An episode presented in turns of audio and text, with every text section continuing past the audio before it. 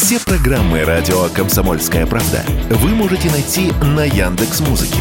Ищите раздел вашей любимой передачи и подписывайтесь, чтобы не пропустить новый выпуск. Радио КП на Яндекс Музыке. Это удобно, просто и всегда интересно. Что будет? Честный взгляд на 26 апреля. За происходящим наблюдают Игорь Виттель и Иван Панкин. Иван Панкин и Игорь Виттель. Мы продолжаем наш эфир. К нам присоединяется Дарья Асламова, известная российская журналистка. Дарья Михайловна, здравствуйте. Здравствуйте. Накануне было совершено нападение на вашего мужа. Ваш муж из Хорватии, ну, он хорват, собственно, по национальности. Э, расскажите, пожалуйста, об этом. Речь наверняка идет о том, что он просто что-то нелицеприятное писал, что-то, что не нравилось э, там, в Хорватии, местному сообществу. В общем, в чем суть до дела? Расскажите, пожалуйста. Это уже не первое нападение на моего мужа, э, это второе нападение, первое было в сентябре.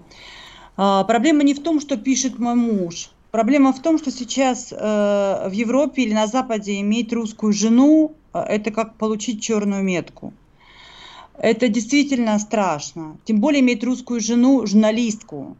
Тем более русскую жену, журналистку военную, которая работает, например, в Донбассе. То есть даже представить это сложно. Это, это это, это преступление в Кубе для них. Я знаю несколько семей, которые уже распались, например, это семья моих знакомых, они э, вынуждена была женщина, журналистка, уехать из Германии. А, и причем она не была настолько известна, например, как я, но она достаточно известна. Ей пришлось просто бежать из Германии, и они не видятся с мужем уже год.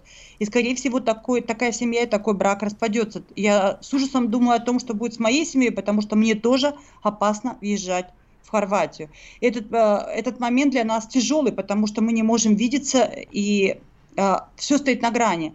Первое нападение на мужа случилось Собственно говоря, поначалу он вообще молчал, когда началась спецоперация. До этого мы не имели никаких проблем вообще. Мы, мы спокойно ездили друг к другу, никаких э, русофобских высказываний не было, э, не было никаких проблем с местным населением. Дальше начинается э, истерия в медиа э, после начала спецоперации, и мой муж вообще ничего не говорил. То есть у него, то есть он старался пять месяцев, что называется, быть тихим. Но это не помогло. Потому что я просто, к сожалению, сейчас не могу все рассказать, что случилось со мной, потому что э, в той же Хорватии, потому что тут, как в ситуации у врача не навреди, он сейчас там, я сейчас тут. А, но первым таким а, серьезным шоком для нас был наш совместный арест Косово, потому что меня обвинили там в шпионаже. А, и, собственно говоря, и жизнь моя это висела на волоске. То есть, как можно успеть нашпионить, не успев въехать в страну? Меня взяли прямо на границе, и причем публично обвинили сразу через рейтер, через все. То есть это было очевидно, что это компания. Дальше постоянно в медиа начали писать, что э, я русская шпионка, что э, различные сумасшедшие люди. То есть поначалу я на это не реагировала, потому что муж показывал мне сумасшедшие статьи, что я якобы завербовала его 22 года назад, что э, значит, это была специальная разведывательная операция, что меня внедряли, где-то забрасывали, чтобы я вербовала мужчин для России. Ну, то есть это, это сума... Поначалу я смеялась, да. Я, я смеялась, пока это не коснулось лично меня. А, в сентябре этого, это, прошлого года, когда я уезжала из Хорватии, эм, буквально за несколько часов эм, муж проводил в аэропорт, и через несколько часов я еще находилась в Стамбуле, я долетела до Стамбула, в дом мужа постучали тогда, и Э, ему сразу, как он открыл дверь, ему нанесли тяжелый удар. Он думал, что что-то случилось у соседей. Мы даже дверь не закрывали в деревне никогда. Ему нанесли сильный удар по голове, он сразу потерял сознание, э, и ему сломали четыре ребра, его били ногами. В доме ничего не было похищено. Это 5 утра. Э, Причем у нас дверь такая, что и не видно, она со стороны леса, это деревенский дом. То есть все тот сам факт, что это произошло в тот момент, когда я покинула Хорватию, то есть всего лишь несколько часов это было ясно предупреждение. Ничего не было взято, ничего не было сказано, было просто, э, просто страшное избиение. После этого мужу удалось, э, очень трудно сейчас сделать визу, потому что, если вы знаете, что все российские дипломаты их выгоняют из европейских стран, поэтому хорватское, российское посольство в Хорватии не выдает больше виз, просто нет дипломатов, но закрыто. И с огромным трудом мне удалось получить ему уже через Сербию всего лишь трехмесячную российскую визу. И визы выдают с трудом, наши тоже. И три месяца, э, поверьте, это было просто вот реальное счастье, потому что люди не очень понимают, что какое счастье жить без приключений, что называется. И просто к тому, что это э, для нас это было вот таким э, подарком судьбы прожить, что ты можешь спокойно выйти в магазин, что тебя не ударят, что тебя не убьют. Сейчас, когда муж вернулся, мы получили второй удар. То есть э, он просто подъехал к дому на машине, к тому же дому, вытаскивал продукты, он всегда их возит ну, в деревне вы покупаете продукты, большой ящик складывает, вытаскивал ящик из машины э, со стороны машины, и у него был нанесен удар. Тоже ничего не похищено, ничего не взято. Удар нанесен острым предметом, очень тяжелый. Uh, вот сейчас он поедет делать снова компьютерную томографию. Он несколько дней был в больнице, и, вот его выписали с учетом, что каждый день ему будет делать КТ мозга, чтобы гематома не, чтобы рассосалась гематома, потому что там серьезно. У него раскроили полностью ухо, он потерял, упал в крови, потерял сознание, дополз потом до дома э, и обратился в полицию. И потом ему пришлось самому доехать до больницы в таком состоянии. Его сшивали буквально там по кусочкам, тоже ухо шито по кусочкам, весь дом в крови. Это все очень э, страшно. Я думаю, что он сейчас психологически сломлен. И просто э, я психологически сломлена, потому что это, это же родной человек. И чувствуешь, что из-за тебя бьют твоего родного человека – а я уверена, что это не... Э, ну, это, это не выглядит как преступление, это выглядит глупо. Что? Сейчас э, э, пытаются местные медиа писать, что якобы это какие-то цыгане ударили или какие-то воры. Воры берут что-то украсть. Никто ничего не воровал. Это просто, это просто предупреждение. Дарья Михайловна, а как вы думаете, кто стоит все-таки за этим нападением? Это спецслужбы какие-то? Либо это может быть действительно какие-то русофобские настроения в, у местного населения, они просто вот решили избить. Я не знаю, кто стоит за этим. Меня пугает, э, естественно, не знаю. Если бы знала бы впрямую. Ну, по ощущениям. Бы... По ощущениям тоже боюсь сейчас сказать, потому что э, мой муж напуган, и э, если я сейчас скажу, что это лишнее, я не знаю, чем закончится это для него. Я в данном случае действительно боюсь сказать. Э, дело в том, что проблема не в населении. Население достаточно критически относится ко всему. Проблема в том, что вот это раздувание ненависти в медиа, в либеральных медиа. То есть, например, такой страшный факт, что дважды избит э, журналист, причем у э, Роберта Валдеса, моего журналиста, он трижды получал награду как лучший журналист Хорватии. Вообразите, что ни одно либеральное медиа об этом не написало. То есть э, Федерация журналистов, Союз журналистов не сделала ни одного заявления. А, никаких пресс-конференций, то есть полная тишина, что меня страшно пугает, это полная изоляция, как будто ничего не произошло. Если что-то случается там э, с либеральным журналистом или с какой-то собачкой, или с геем, который вышел на парад, и на него случайно напали, там стоит такой вой, вы даже не представляете, то есть все, будет немедленная реакция. Про атмосферу будут... ненависти. Вот, э, то есть это атмосфера ненависти, э, она создается именно, вот подогревается медиа. То есть люди, они куда более критичны. Поэтому я не верю, что это кто-то, прочитав в газетах, напал на моего мужа. Мне это выглядит странным. Потому что люди достаточно критично относятся ко всему этому. А, несмотря на то, что каждый день говорят, что русские а, во всем, во всем виноваты русские, да. Кошка бросила котят, это Путин виноват, да. Вот из этой серии. То есть а, все, что случилось, во всем виноваты русские. То есть это, э, это расчеловечивание, дегуманизация русских она же действует э, везде, как невозможно людям говорить, понимаете, каждый день, что э, э, русские это не люди, и чтобы, и чтобы этой атмосферы не было. Но мне трудно поверить, что это сделали обыкновенные люди, потому что это профессионально организовано. То есть это профессионально сделано. Э, чтобы так подготовиться, чтобы иметь, э, чтобы напасть на дом в нужное время, через несколько часов, мне трудно поверить, что это просто какие-то а, бандиты или пьяные идиоты или что-то еще. Нет, это все очень профессионально. Поэтому мне очень страшно. Я помню, Дарья Михайловна, вы описывали, как смотрели вместе с мужем, кажется, там, в Хорватии, матч Россия-Хорватия в 2018 году во время чемпионата мира по футболу.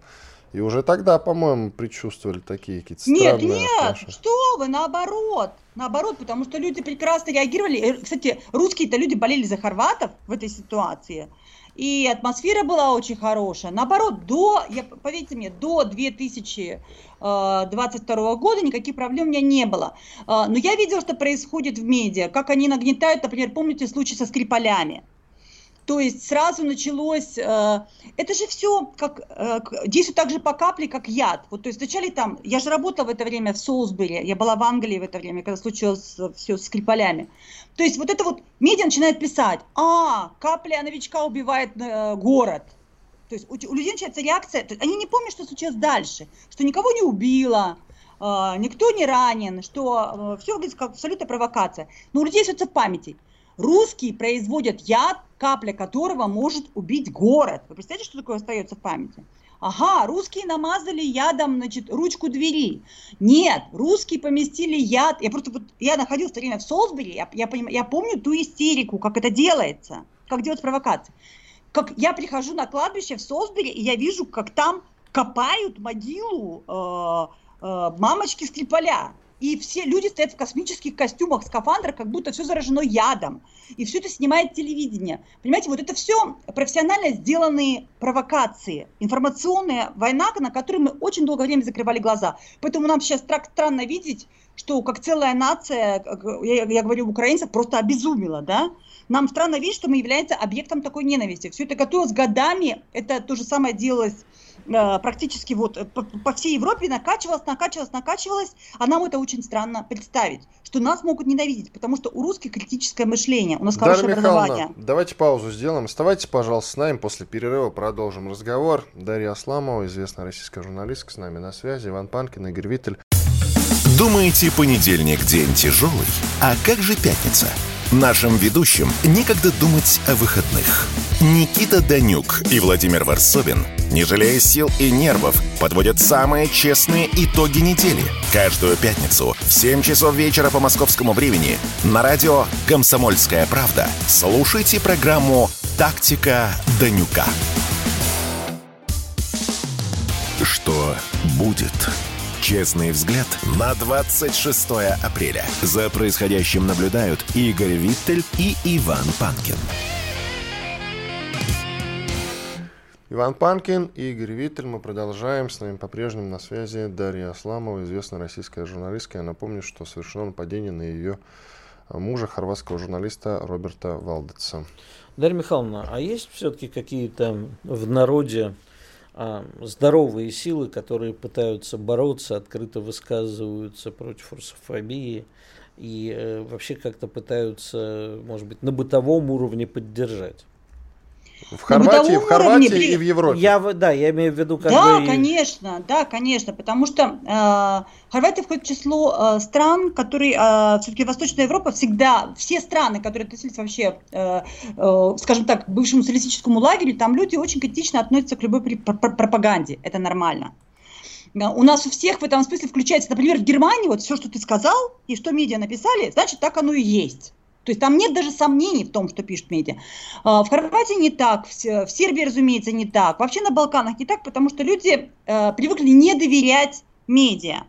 И э, как сам муж говорит, что 70% населения относятся к ним очень положительно, поддерживают. Сейчас получает массу звонков поддержки. Люди пишут ему в интернете, что это сумасшествие, что мы с тобой, ты не бойся и так далее. Но э, одно дело это все писать, а другое дело на государственном уровне. Он-то в доме один, вокруг лес. Что, что дальше? Куда, куда бежать, что делать? Да, приехала полиция, да, значит, э, сделаны какие-то следственные действия. Ну, а что, кто его защитит? То есть, когда вот реально вот э, какой-нибудь либеральный журналист пукнет или что-то с ним случится, или чихнет, ему тут же выделяют охрану. Сейчас я этого не вижу. Я не вижу реакции со стороны властей. Меня это очень пугает. Нет защиты. Дарья Михайловна, извините, на секунду уточню. Вы все время говорите про либеральную журналистику, и понятно, о чем вы говорите. А ваш муж придерживается каких-то более консервативных ну, взглядов? Он консервативный, он патриархальный, он патриот своей страны. Он э, считает, что Хорватия должна быть независимой страной. Он считает, что мы, э, Хорватия не должна ложиться под э, Брюссель, под, э, э под англосаксов, под Америку и так далее. Соответственно, он с самого начала выступал с этих позиций, и э, чем более, скажем так, либерализировались медиа, становились, перестали быть независимыми, тем более... Э, Э, резко выглядела позиция, потому что он выступает именно как патриот своей страны. Почему ему сложно, например, я устал, честно говоря, от дурацких советов людей, которые говорят, вот возьми, вывези его в Россию, пусть будет, здесь будет живет, поживет. Это же не собачка, которую ты вывезешь, это, и вот она привыкнет, эта собачка. Это не дерево, которое ты пересадишь, оно ведь и засохнуть может. То есть человек люб, очень сильно любит свою страну. И как я, наверное, не смогла бы жить там постоянно, так и он здесь не сможет жить и прятаться. Это, э, это для меня это просто очевидный факт, люди это с трудом понимают. И одновременно, что э, когда он здесь был три месяца, э, была проблема в том, что он писал сериал из Москвы. Он писал самые обычные вещи. То есть он раз в неделю публиковал в одном журнале э, без политики, причем там уже боятся политику ставить, о том, как живут москвичи. Это были просто, казалось бы, э, нейтральные статьи о том, что как мы празднуем Новый год, как люди празднуют крещение и прыгают в прорубь, о том, что в магазинах полно продуктов, а никто здесь не голодает, потому что там постоянно писали, что у нас э, нечего есть. А, он делал фотографии из магазинов, он разговаривал с людьми, а, он писал, как празднуют люди. А, значит, э, а с другой стороны, мы открывали газеты и читали в них заголовки западные. По улицам Москвы текут фекалии. Ну, вот представляете, что это такое? То есть а, я говорю, вот, давай выглянем в окно, где у нас текут по улице Москвы фекалии, что типа это заброшенный город, в городе не осталось людей, значит, канализации прорвало, значит, э, есть нечего. И его статьи, казалось бы, которые были написаны в совершенно таком а, спокойном духе, то есть а, как, как русские живут на даче, как они жарят шашлыки, они вызвали там массу негативных эмоций. То есть э, Э, либеральные, вот, вот есть, я думаю, что это боты конкретно, когда постоянно вот оставайся там в своей проклятой России, э, а, сдохни там в своей России, не возвращайся сюда. А, то есть это все я прекрасно понимаю, что это, что реальный, это реально э, запрограммированный бот. Это, это постоянно, которые оставляют одни и те же сообщения под любой его статью они, сообщ... они оставляли. И, конечно, это не может э, не напрягать, когда тебе говорят, что не возвращайся, оставайся там, э, только попробую вернуться. Вот это вот, этот страх, конечно, э, когда он уезжал, мы, э, то есть я просто не спала несколько суток, и как видимо, и я вижу, что мои, все мои страхи оправдались. Потому что он приехал, он даже специально приехав, не давал интервью какие-то особенные, его пытались пригласить на, на, на эфир, э, но как только пытались пригласить, например, этот журналист, его, его программу закрыли суд сказал, что типа он разжигает ненависть. То есть там вот под, под словами разжигает ненависть, под предлогами того или, вот, или другого толка э, закрываются медиа, или людей прессуют, реально прессуют, это, это огромное давление. Э, именно власти. Э, и поэтому э, я, мы решили, что хорошо, ты сейчас говорю, ничего не пиши о России, не надо ничего делать. Но нам это не помогло. Тут и дело, что нам это не помогло. То есть да, он молчал. И что дальше? Что он получил? Удар по голове, то есть, и потом это очень часто в интернете, например, вбрасывается, что-то ему пишут там, что ты, э, значит, ты твоя супруга там, ну, понятно, какие жуткие оскорбления там и так далее, вы там враги, что-то жутко, а потом раз это удаляется. А, то есть, это провокация. Это постоянные провокации, чтобы человек тоже среагировал, чтобы держать его в состоянии нервозности. С другой стороны, масса людей пишет ему, что что это все... То есть есть нормальные люди, э, их, их большинство на самом деле, как и везде во всем мире, большинство нормальных людей. Э, достаточно э, спокойно мыслящих, которые понимают, что это раздувание, что э, война идет для выкачивания денег, что не страдают по, по поводу всего этих, этих разборок. Но э, мне, мне реально очень страшно, я не могу вам сказать всего. Я просто не могу. Держитесь, Дарья Михайловна. Еще я... одно. Да, да, договорите, пожалуйста. Да. Нет, нет, нет. Я, я, я стараюсь держаться, но мне все труднее, потому что э, я чувствую, что э, его сломали.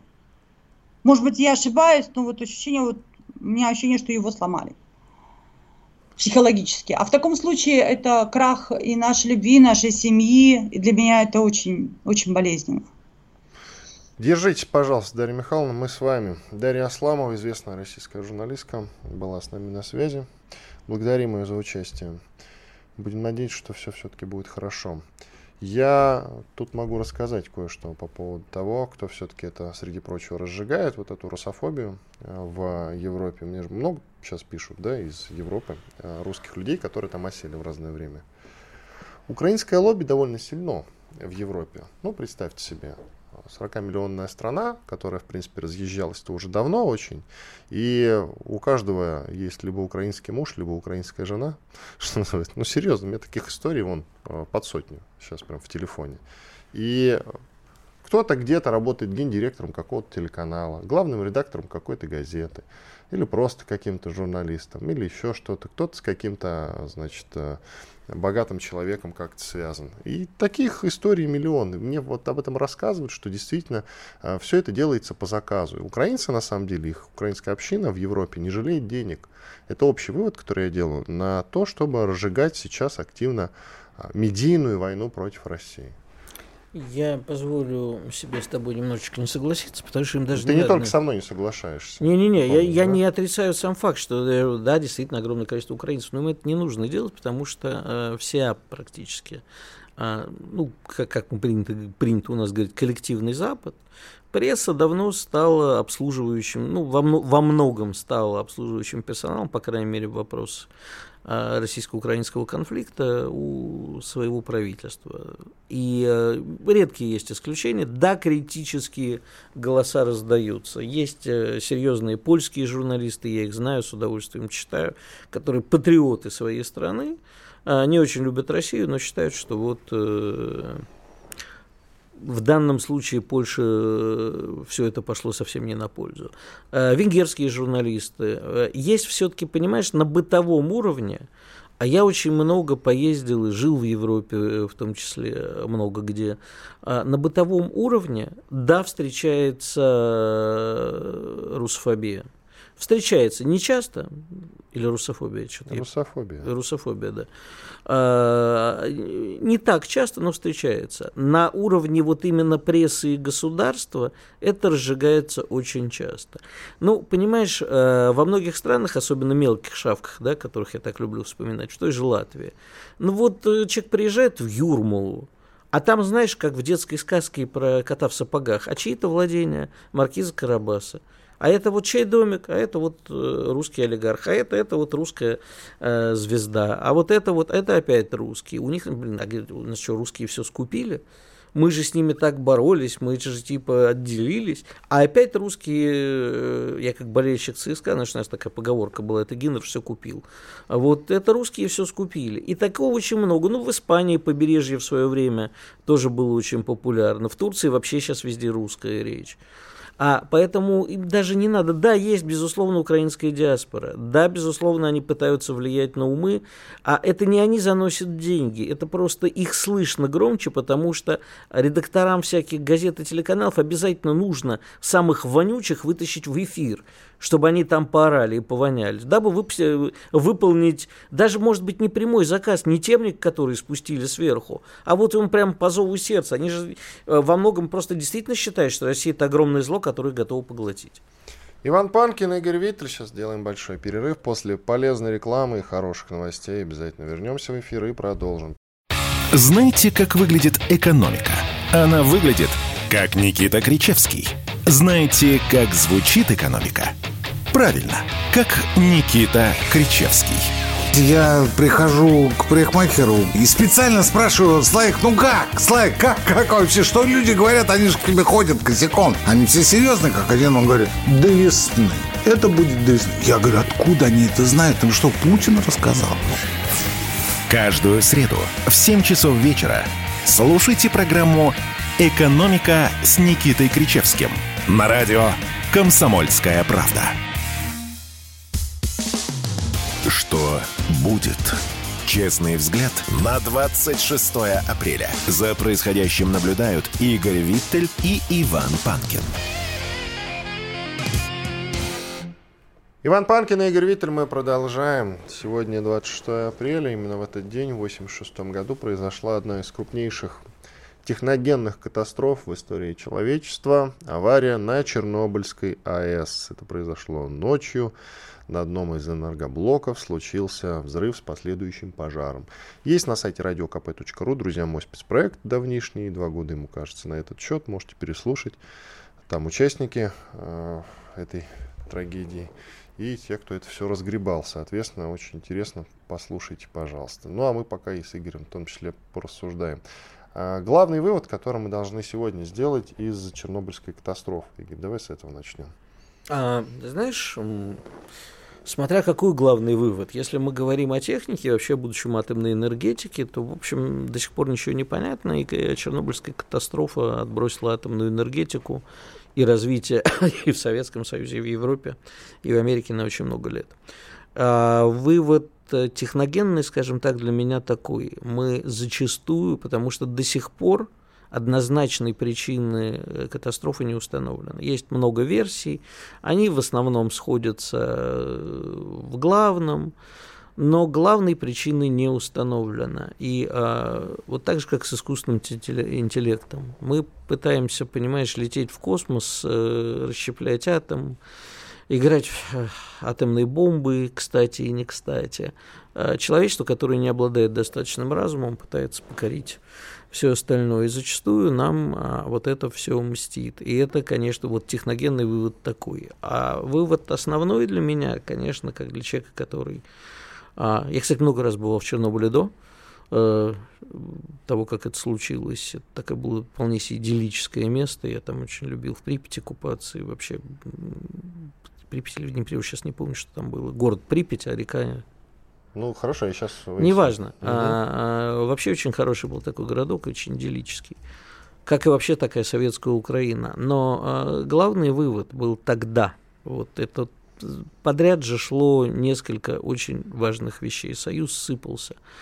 И, конечно, нечеловеческое вранье и трусость Горбачева и республиканского руководства это а, дало стране вот не знаешь, что больше подточило Афганистан, либо просто уже время пришло, конструкция устарела, либо вот эта чудовищная ложь, когда 1 мая людей повели на первомарскую демонстрацию в Киеве и в других городах. 160 километров от Чернобыля Киев. И людям врали, людям ничего не говорили. Даже тех, кого там эвакуировали и предупредили, им не объясняли, какие могут быть серьезные последствия. А, и вот то, что я просто очень хорошо помню, потому что у меня тогда родственники с Украины приехали, жили у нас, вот это вот ощущение всеобщего апофигея, как можно врать своей стране и рисковать жизнями людей просто ради того, чтобы устроить первомайскую демонстрацию. Что же вы, сволочи, делаете? И вот это сломало страну, как мне кажется. Вот это был жуткий момент, я его хорошо помню. Я хорошо помню утро 26 апреля. А, причем у меня получилось очень смешно. Мне утром 26 апреля дома звонит телефон, я беру трубку, выясняется, что это звонит знакомый из Киева, с которым мы отдыхали в Чернобыле в свое время. И я еще не знаю, что... Точнее, я уже знаю, он, видимо, не знал, он из Венгрии звонил. И говорит, «Э, Игорь, ты меня не помнишь, там меня дядя Витя зовут, мы в Чернобыле вместе отдыхали. И я такой, упс, надыхались, видимо. А, и э, вот это вот состояние оцепенения всей страны, когда непонятно, а, оно и добило, как мне кажется, Советский Союз. Вот это главный вывод, хватит врать. Ну, киевские власти тоже на самом деле ничего не так знали. я и сказал. Все, все, все ничего Нет, не знали. там республиканские деле. власти отчасти знали. Там, ну, во-первых, действительно был фактор э, растерянности, потому что действительно такой аварии не было до этого. Ну и не знали, какие будут последствия. Ну, ну нет, слушай, ну ради... рассуждали так, ну авария. Ничего. Слушай, а знаешь, когда происходит что-то страшное, ну, наверное же, э, лучше сказать, слушайте, граждане, у нас в стране произошла авария, мы не знаем последствий, поэтому сидите дома. Принимайте йод или там тогда, я помню, что красное вино, водку советовали пить. Так они не хотели эвакуировать город. Речь о Киеве я сейчас говорю. А город Киеве. нет, Киев-то, конечно, невозможно было. Ну, представь себе ну, огромный да, город Киев, да, да, куда да. его... Поэтому молчали, Там, может быть, паники. и не нужно было эвакуации, но врать не надо было боялись паники. А вообще главный вывод, который можно сделать, это человеческий фактор. И там был именно он, человеческий фактор. Где-то какая-то ошибка, там много версий, конкретики никакой не пришли. Какие-то люди, конечно, отправились за решетку, потом, правда, не добивались реабилитации. Вы это все можете послушать вот в моем спецпроекте, как раз там все подробно рассказывается. Очень интересно послушать истории тех, кто, собственно, сразу же прибыл в Чернобыль и начал спасать других людей. Это вот самый интересный момент, как люди бросились. Это показывает характер советских людей, как все с открытым забралом пошли спасать остальных. Вот это самый любопытный момент. А еще помнишь, Ведь тогда на всех госпредприятиях часть зарплаты у сотрудников как раз отправлялись в помощь да. Э, чернобыльцам. Да, и не только на процент. госпредприятиях. Был создан специальный счет, куда люди отправляли деньги. И надо сказать, вот мы сейчас пинаем, да, Аллу Борисовну Пугачеву, очень многие ее пинают, называют предательницей Родины. А Алла Борисовна Пугачева, Иосиф Давыдович Кобзон и многие другие делали свои сольные концерты, деньги все собранные отправляли в Чернобыль. И э, не только этими, они сами жертвовали из своих, и надо им отдать должное. И э, тогда действительно, понимаешь, вот эта вот смесь всенародной поддержки и государственного вранья была особо видна. Ну, сволочи вы, ну, поговорите с нами. Даже если вы не знаете, скажите честно, мы огромная страна, мы все вместе, но мы не знаем, извините нас, мы не знаем, что делать, давайте решать вместе. Вот это был бы нормальный человеческий разговор, а не вот этот не хочу покойника пинать, хрен с ним. Ну, вот. Горбачева ты имеешь? Ну, конечно, кого же еще. Горбачев должен был сразу А насчет человеческого фактора, понимаешь, я против э, теории, что, хотя я в нее отчасти, конечно, верю, в то, что были нарушены регламенты, что операторы не то, и вот эта совокупность факторов а привела к тому, что произошел взрыв, и есть как бы теории абсолютно это опровергающие, говорящие о том, что, например, то, что ну, там же проходили какие-то испытания, что они, наоборот, защитили от, от большей катастрофы. Не знаю, я не физик, ядерщик, я не буду тут судить. Мне все-таки кажется, что вот это все вместе Чернобыль, это и был Советский Союз. Вот он очень сильно продемонстрировал, как много факторов непонятных, а потом бах, и взрывается. Но и извини насчет того, что не знали. А, там можно как угодно относиться к западным СМИ, но э, по всем экранам западных СМИ э, показывали карты, как идут осадки, куда могут выпасть, объясняли, что такое радиация. У нас что, не было таких специалистов? У нас не было гидрометцентра? У нас не было физиков-ядерщиков, которые объяснили бы, чем э, можно лечиться и в какая, какова зона поражения? Боялись паники. Я да. понимаю, но из боялись паники у нас 500 тысяч человек в общей сложности оказались так или иначе причастными к ликвидации этой аварии. И сколько из них погибло? А сколько из них, э, ну, погибло не так много, слава богу, человек, но светлая память им всем. Некоторых даже не нашли, первого погибшего даже не знают, где тело. А там, я не помню, 400 человек, по-моему, погибли, и э, напрямую там лучевой болезнью еще около тысячи, по-моему, или 10, я сейчас честно цифр не помню. Но сколько же вообще э, последствий этого было? Почему надо было так врать? Вот этого мне не понять. Вот есть вертикаль власти, и вот по этой цепочке один говорит одно, другой второе, третий, третий и так далее. До Горбачева доходила уже какая-то там искаженная информация, и он, собственно, не знал, что делать. Я не заступаю за Горбачева, ты это прекрасно знаешь, но что нужно было ему сделать, это, конечно, поближе к зоне а поражения не... отправиться и там создать штаб. А немало, наблюдать за немного ли было ситуаций, Ванечка, дорогой, э, когда Горбачев оказывался трусом? Везде. Вот я так был я сейчас о чем сказал. в январе 90-го года в Баку. Там не, не, не, недостаток информации был. Все прекрасно знали струсили отдать команду, а потом, когда не струсили, передавили полбаку танками. Правда, перед этим, чтобы допустили, что они там вырезали полгода и армян, и русских и так далее. Так что вот это вот страшно было. Трусость всех, понимаешь, трусость и предательство – это была уже не работающая вертикаль власти. Она должна была, к сожалению, рухнуть. А вот хорошо было бы не доводить до этого. Юрий Владимирович Андропов это пытался сделать. Юрий Владимирович как какие-то предпринимал попытки, к сожалению, уже здоровье не позволило. А то, что началось после Юрия Владимировича, ну, извини, а, тот короткий период Константина Устиновича Черненко, я помню, как у меня глаза лезли на лоб, когда я читал передовицы газет «Правда» и «Известия», которые там с новыми указами. Но это было уже понятно, что стране осталось жить недолго. Ты прям вот это все осознавал? Конечно, мне было 18 лет, когда случился Чернобыль. Конечно, я осознавал. А с Горбачевым... Что страна рухнет скоро? Конечно. А знаешь, когда я точно э, было понятно, что страна уже совсем рухнет? Помнишь, была такая программа, я не знаю, застал ты ее или нет, но вот музыкальная такая была программа на телевидении. Вел ее покойный царство небесное Сережа Антипов. Так вот, однажды мы сидели, у моего приятеля играли в преферансе, вдруг из телевизора раздалось, а сейчас для всех панков России, для Егора Летова и для прочих, э, звучит песня Sex Pistols «God Fuck the Queen». И мы дружно повернулись друг к другу и сказали, а вот теперь стране звездец.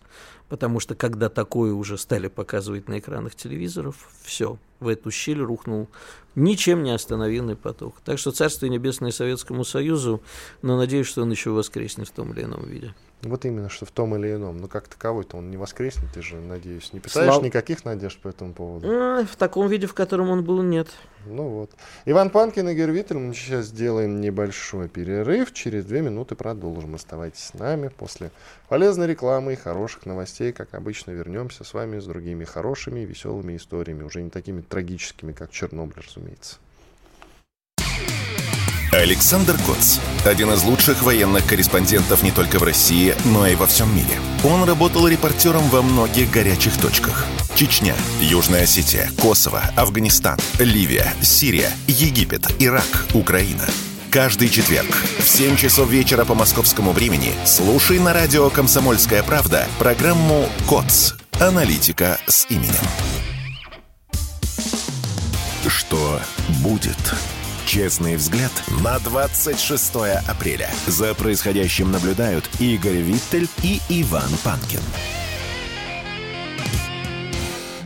Иван Панкин Игорь Виттель. Верховный Совет СССР утвердил указ вот в этот самый период, в 1954 году, указ своего президиума о передаче Крымской области из состава РСФСР в состав Украинской ССР и внес соответствующие изменения в Конституцию СССР. Смотрите-ка, прям в Конституции СССР закрепили этот момент.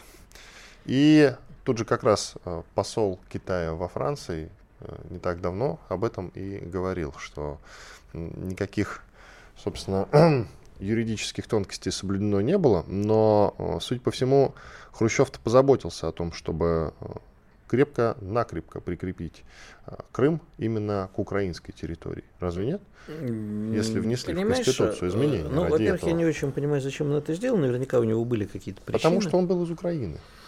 А, я не думаю, политиком. что это единственная причина. Может, ему казалось, что так управление будет лучше происходить. Может, специально, как понимаешь, ну вот если посмотреть особенно яркие примеры Советский Союз и Югославия, как коммунисты специально резали географические зоны, а для того, чтобы заложить э, мины под последующие территориальные и национальные конфликты. Вот прям специально, да.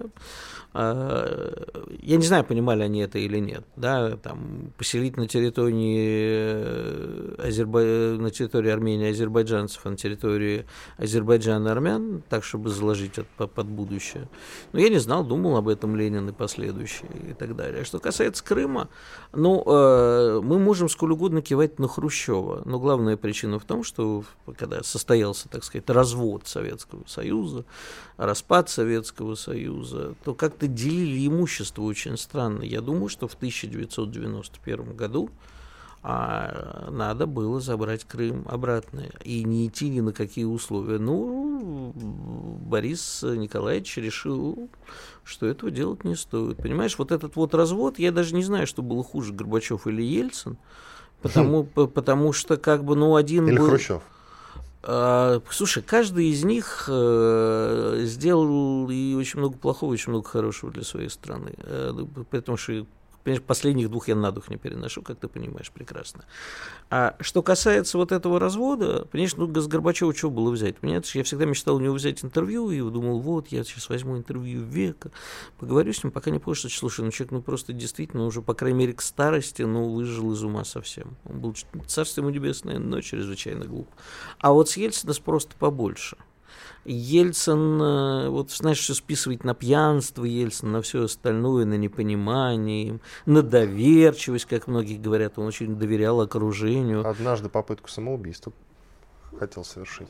С моста-то? Нет, с моста его бросили. Это да, там непонятно уже, там, понимаешь, кого только нет, не бросали. Нет, он себе вены пытался резать. А, да? Есть, да, вот это я не знаю. Есть, есть про, про мост помню хорошо, но там на Там самом... даже стихотворение есть про мост, кстати говоря, мост и Ельцин. Очень смешное. Да, ну так вот, э, понимаешь, вот с них спрос больше. И вот с этого надо и начинать. В 91 году мы должны были очень жестко разводиться с теми, кому да возьмите свободы столько, сколько хотите. Вот свободу берите, имущество оставьте. Вот это все должно было бы закрепиться с помощью международных договоров. А вот обязательно, чтобы это признали другие страны, то просто вместо того, чтобы а, сдавать наши прослушки в американском посольстве и продавать вообще все, что можно было тогда, нужно было сказать, окей, ребята, свобода, так свобода. Америка, слышь, ты хочешь, чтобы было тихо и спокойно? Ну, во-первых, помимо ядерного оружия, которое останется у нас, вот давай-ка мы еще сейчас посчитаем, кто кому чего построил. С привлечением лучших юристов. Никаких проблем нету. А вы хотите, чтобы мы заплатили за оккупацию? Пожалуйста, а вы заплатите за то, что мы вам построили. Если уж мы так решили признать зачем-то, что мы оккупировали э, Прибалтику. Ну, по крайней мере, на риторическом. А вот давайте посчитаем это. А кто, блин, выходил из Германии, побросав там все имущество? Представляешь, какие миллиарды а, заработали на этом люди? И в Германии, и в России. Как генералы наши поднялись. Вот это все должно было происходить при жесточайшем контроле и при жесточайшей диктатуре наших условий. А сейчас мы, конечно, можем говорить, да он же исторически наш. А эти кивают, ну подождите, так между вы же в 91 году сами отдали. Что нам там ваш Хрущев?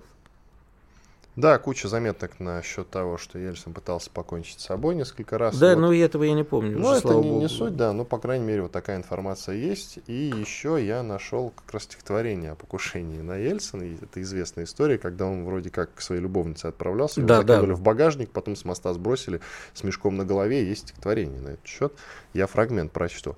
Вот мост через тихую местную реку с которого сбросить нельзя человека, поскольку по данным замерам река под этим мостом чрезвычайно мелка. А вот и Борис, что с моста сброшен в реку, с которого сбросить нельзя человеку, поскольку по данным замерам река под этим мостом чрезвычайно мелка. А вот и мешок от вьетнамского риса, который, по слухам, надет на Бориса, который был сброшен с моста прямо в реку, с которого сбросить нельзя человека, поскольку по данным замерам река под этим мостом чрезвычайно мелка.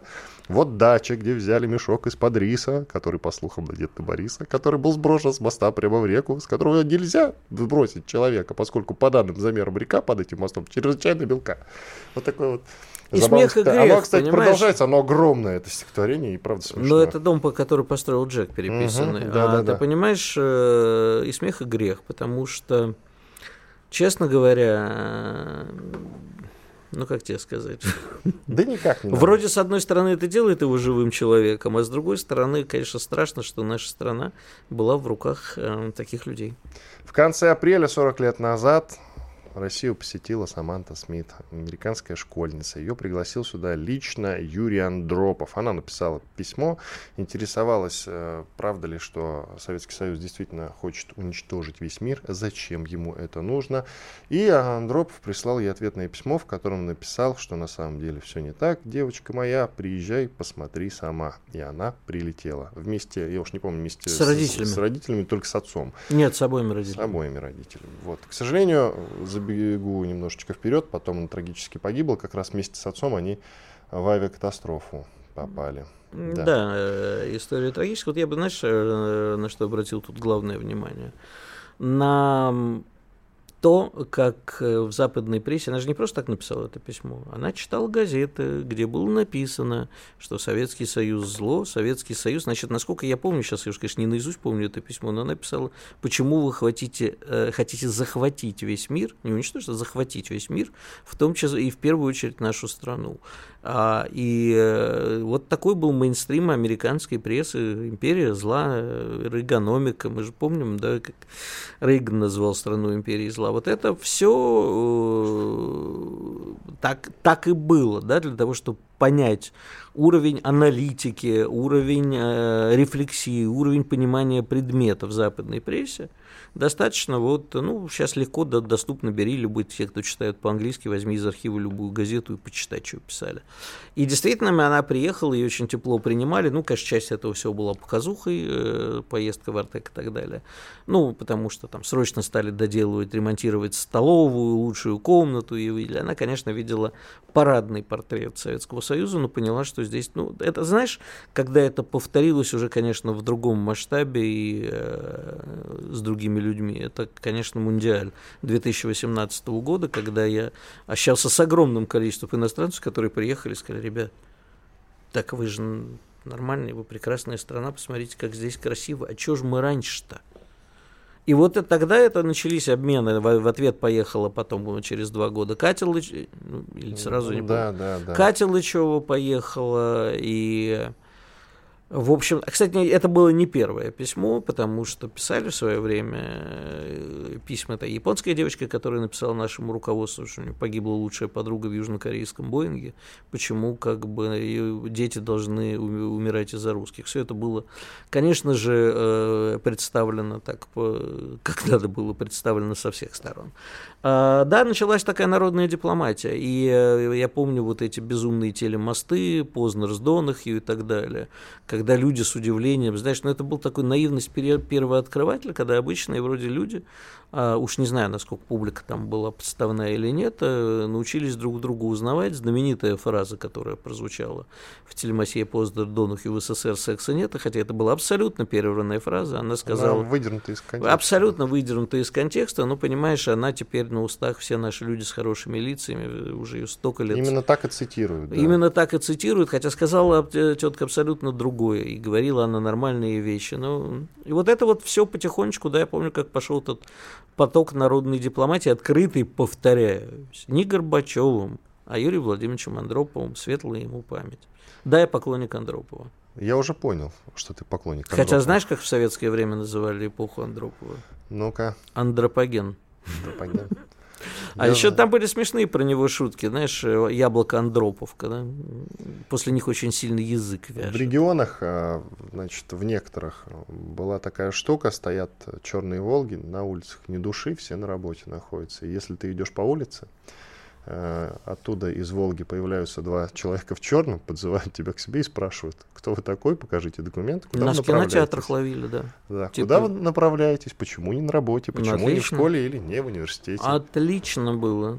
Ну, я не спорю, что было отлично. Зато было. экономические реформы готовил Юрий Владимирович Андропов, и был бы как Приден Сяопини, и дальше бы перестройка ну, Вообще пошла. либеральные реформы готовил. Либеральные экономические да. реформы, и было бы хорошо. А вот, либерал проклятый тут. Нет, сидит. либеральные в хорошем смысле а, либеральные. Я бывает, искрен... бывают либералы хорошие. Конечно, бывают либералы, которые во главе угла свободы слова и так далее, это либералы нормальные, а не русофобы проклятые. Ты знаешь, Я за нормальный либерализм. Знаешь, что лучшие диктаторы получаются именно из э, либералов. Конечно. Иван Панкин, Игорь Виттель. Всего вам самого наилучшего. Встретимся завтра. Что будет? Честный взгляд на происходящее вокруг.